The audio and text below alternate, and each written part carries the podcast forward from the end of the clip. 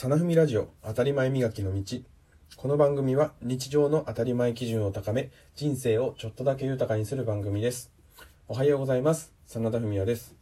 今日は、触るの当たり前を磨くをテーマにお話をします。さて皆さん、いろんなものですね、普段どんな触り方をしているでしょうか触り方っていうとなかなかこう響きであったり、この問い自体がいやらしい風に聞こえてきますけれども、まあ、触覚っていうことであの考えてみると、まあ、少し真面目に聞こえるかなと思います。で五感の中でも、まあ、なかなか意識が行き届かないところがこの触覚であったり、何かに触れられたっていうと、その感覚を感じない、まあ、防ぐことっていうのは難しい。これが触覚だと思います。まあ、朝起きてからどんな場面でどんなものに触れてるのかなって考えたときに、まあ、朝起きて、まあ、布団をね、あの、布団のベッドを出るっていうので、布団を触る、まあ、ドアを開ける、えー、歯ブラシ取る、コップを取る、椅子を取る、ペンを取るみたいなところでいろんなものに触れていますけども、その触れてる感覚っていうのはほとんど記憶に残ってないんじゃないかなと思います。まあ、そもそも、パジャマであったり、その寝巻きを着てる時には、まあ、体中にですね、その洋服が洋服と触れてるわけですけれども、その感覚っていうのはなかなか思い出すことができないんじゃないかなというふうに思います。まあ、さらにもう家族がいる方だったり、まあ、ペット飼ってる方であれば、朝起きてから、まあ、家族、人だったり、そのペットと触れ合う時間っていうのもあるかなと思います。私もこう子供とあのスキンシップを取るっていうことをやったりします。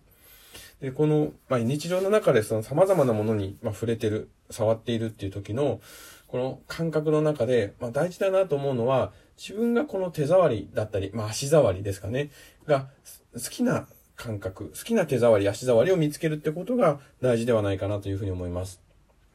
まあ、思い返してみると、私は幼少期、まあ、3歳とか4歳の時に、えー、水色のまあ、あれは何の、何のタオルだったかわかんないですけども、タオルがですね、バスタオルが大好きで、どこに行くにも、このタオルを持ってたんですね。こう指しゃぶりがやめられない感覚と近いと思うんですけれども、そのタオルの肌触りに安心して寝れるっていうことがあったので、寝るとき絶対持ってたらしいんですね。だからそういう、まあ、自分が大好きな手触りっていうのがあるんじゃないかなと思います。えー、私の3歳の娘も布団のカバーの端っこを触って安心して寝るっていうことが結構癖であるので、その自分の好きな手触りっていうのは絶対あると思うので、なんかこういうのを見つけてみると、緊張した時にそういった感覚、まあそれ物を触ったり感覚を思い出したりすると安心したりということに繋がっていくと思うので、この好きな触覚、まあ、あの、触れるものっていうのは見つけてみると、ちょっとだけ幸せになっていくんじゃないかなと思います。で、そのじゃあ、さらにその感覚を研ぎ澄ますために、何、何をしていくのかって、手の感度を上げるためには、やはり手をし、あの、よく洗うっていうことが、ポイントなんじゃないかなと思っています。私自身も、あの、何もなくても、まあ、お手洗いに行ってですね、手を洗うっていうことをやってます、頻繁に。まあ、できるだけこう、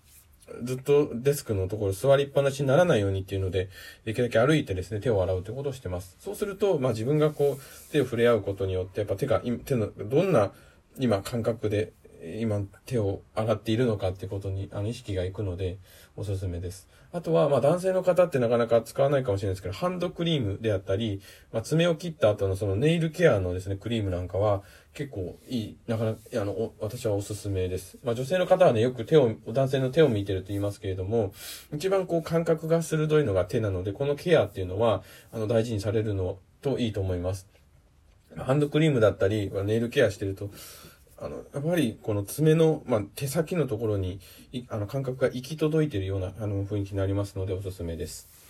また、足ですけれども、日常生活で裸足になって何かこう生活をするっていうのがないのが、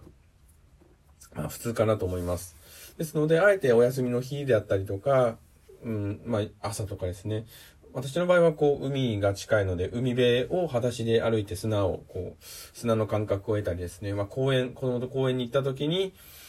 その、草が生えている、あの、草原みたいなところでは、裸足で歩くっていうことをしています。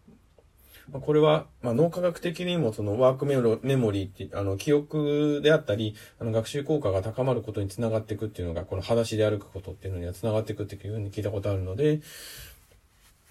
まあ、あの、たまにですね、そういったことをしてみるのもいいんではないかなと思います。